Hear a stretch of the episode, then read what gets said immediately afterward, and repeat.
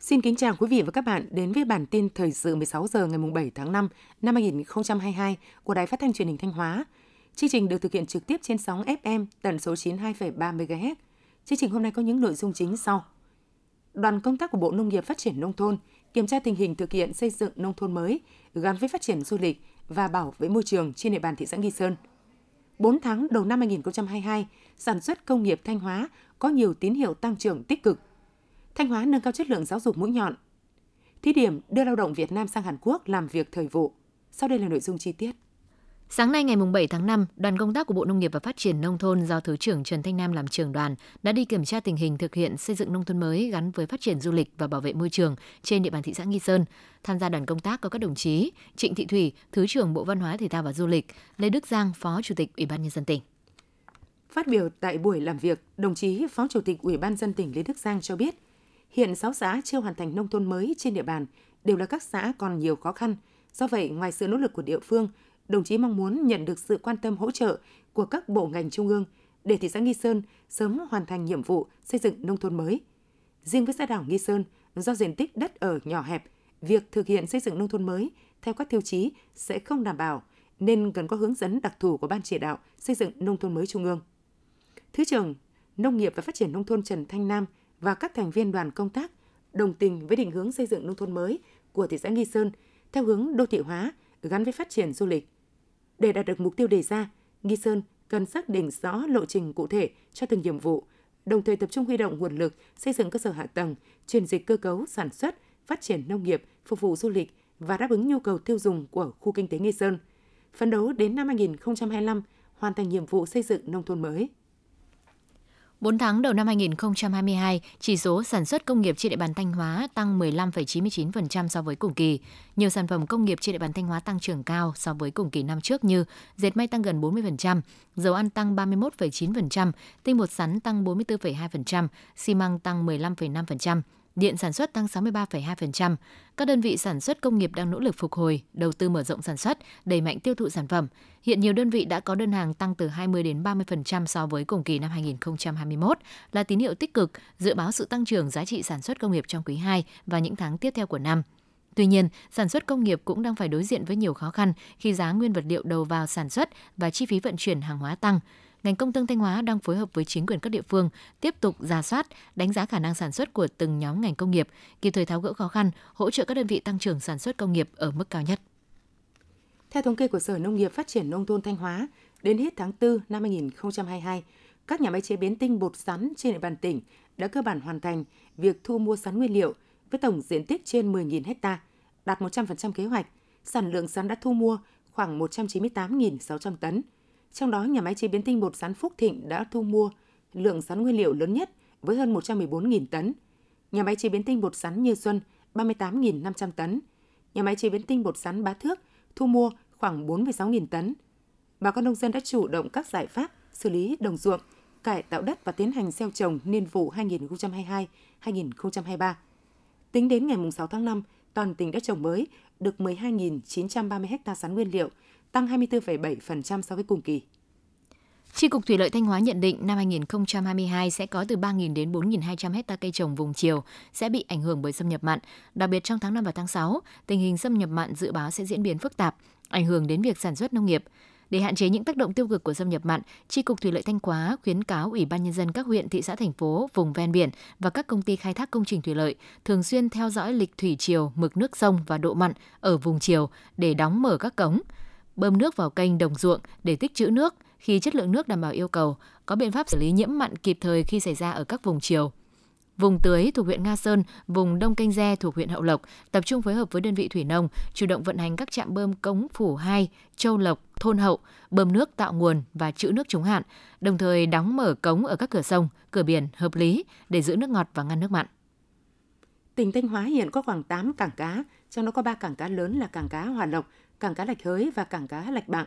Trải qua nhiều năm sử dụng các công trình này đang bị bồi lấp nghiêm trọng nhưng chưa có kinh phí để nạo vét. Tàu thuyền nhiều lúc mắc cạn, không thể ra khơi do phụ thuộc vào mức nước.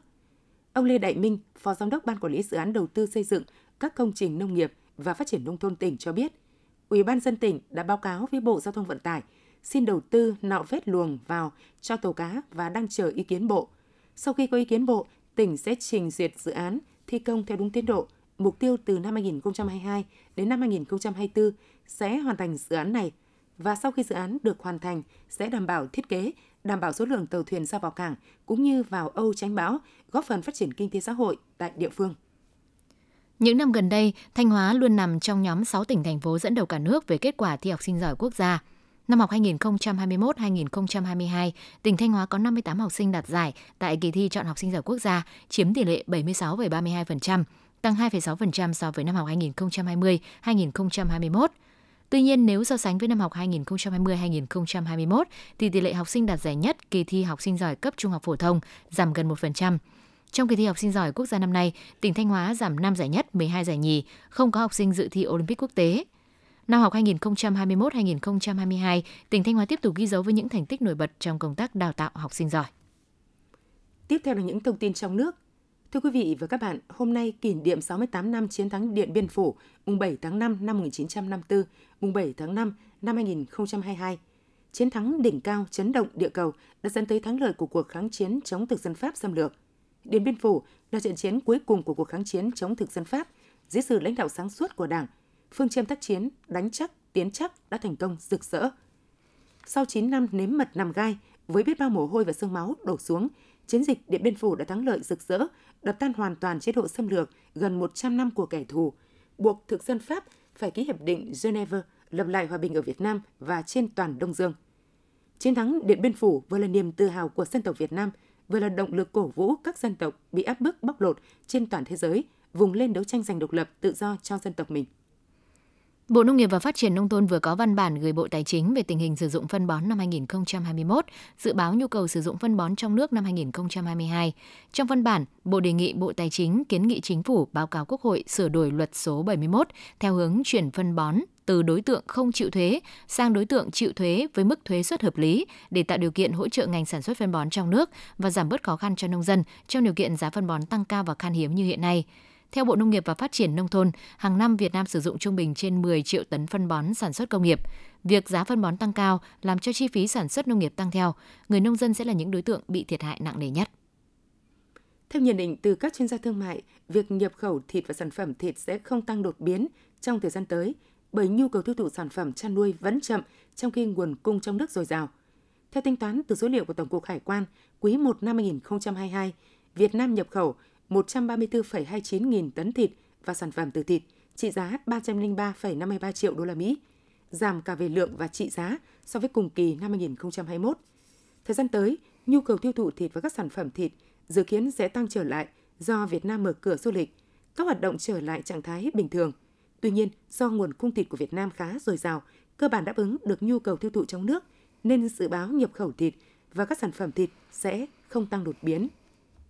Tổng cục Thuế vừa có công văn đề nghị các ngân hàng thương mại, chi nhánh ngân hàng nước ngoài cung cấp các thông tin người nộp thuế theo Nghị định 126 ngày 19 tháng 10 năm 2020 của Chính phủ về hướng dẫn luật quản lý thuế. Cụ thể, ngân hàng thương mại, chi nhánh ngân hàng nước ngoài phải cung cấp cho cơ quan thuế tên chủ tài khoản, số hiệu ngày mở, ngày đóng tài khoản cho cơ quan thuế. Trách nhiệm của cơ quan thuế là khai thác, truyền nhận, lưu trữ và bảo mật hoàn toàn các thông tin của người nộp thuế mà ngân hàng cung cấp – Tổng cục thuế cũng sẽ cung cấp mã số thuế của người nộp thuế cho ngân hàng thương mại, chi nhánh ngân hàng nước ngoài các tài khoản thanh toán của khách hàng có thông tin mã số thuế, ngân hàng thương mại, chi nhánh ngân hàng nước ngoài thực hiện đối chiếu và cung cấp thông tin tài khoản thanh toán theo mã số thuế, ngân hàng thương mại, chi nhánh ngân hàng nước ngoài có trách nhiệm bảo mật và chỉ sử dụng thông tin do Tổng cục thuế cung cấp để phục vụ việc trao đổi thông tin với Tổng cục thuế. Theo Bộ Lao động Thương binh Xã hội, Chính phủ đã đồng ý thí điểm đưa lao động sang Hàn Quốc làm thời vụ theo hình thức hợp tác giữa các địa phương của hai nước. Sau khi chính phủ cho phép, trong tháng 5 năm 2022, phía Hàn Quốc bắt đầu tiếp nhận lại lao động Việt Nam làm việc tại các trang trại nông nghiệp. Đây là cơ hội để người lao động Việt Nam tiếp cận các kỹ thuật nông nghiệp tiên tiến và hiện đại tại Hàn Quốc. Để tổ chức tốt hoạt động thí điểm đưa người lao động đi làm việc thời vụ tại Hàn Quốc, đảm bảo quyền và lợi ích hợp pháp của người lao động, Bộ Lao động Thương binh Xã hội đề nghị cơ quan cấp tỉnh, thành phố trực thuộc trung ương chỉ đạo các cơ quan chức năng của địa phương tuyển chọn lao động đúng đối tượng, đáp ứng các yêu cầu đối với người lao động trong thỏa thuận ký kết, đặc biệt ưu tiên tuyển chọn người lao động thuộc đối tượng chính sách là người dân tộc thiểu số, hộ nghèo, hộ cận nghèo hoặc hộ bị thu hồi đất nông nghiệp, thân nhân của người có công với cách mạng tại địa phương. Để việc cung cấp dịch vụ công trực tuyến hỗ trợ người lao động thực hiện thủ tục được nhanh chóng thuận tiện, Bộ Lao động Thương binh và Xã hội đề nghị Chủ tịch Ủy ban nhân dân các tỉnh thành phố chỉ đạo Sở Lao động Thương binh và Xã hội, Trung tâm Dịch vụ Việc làm triển khai thực hiện theo quy trình biểu mẫu của Bộ Lao động Thương binh và Xã hội về việc tiếp nhận, giải quyết hưởng trợ cấp thất nghiệp trên cổng dịch vụ công quốc gia tại địa chỉ dịch vụ công.gov.vn. Bên cạnh đó, các địa phương sử dụng tài khoản quản trị cấp cao của Ủy ban nhân dân tỉnh thành phố trực thuộc trung ương để phân quyền cho tài khoản quản trị của Sở Lao động Thương binh và Xã hội và Trung tâm Dịch vụ Việc làm để giải quyết thủ tục hành chính.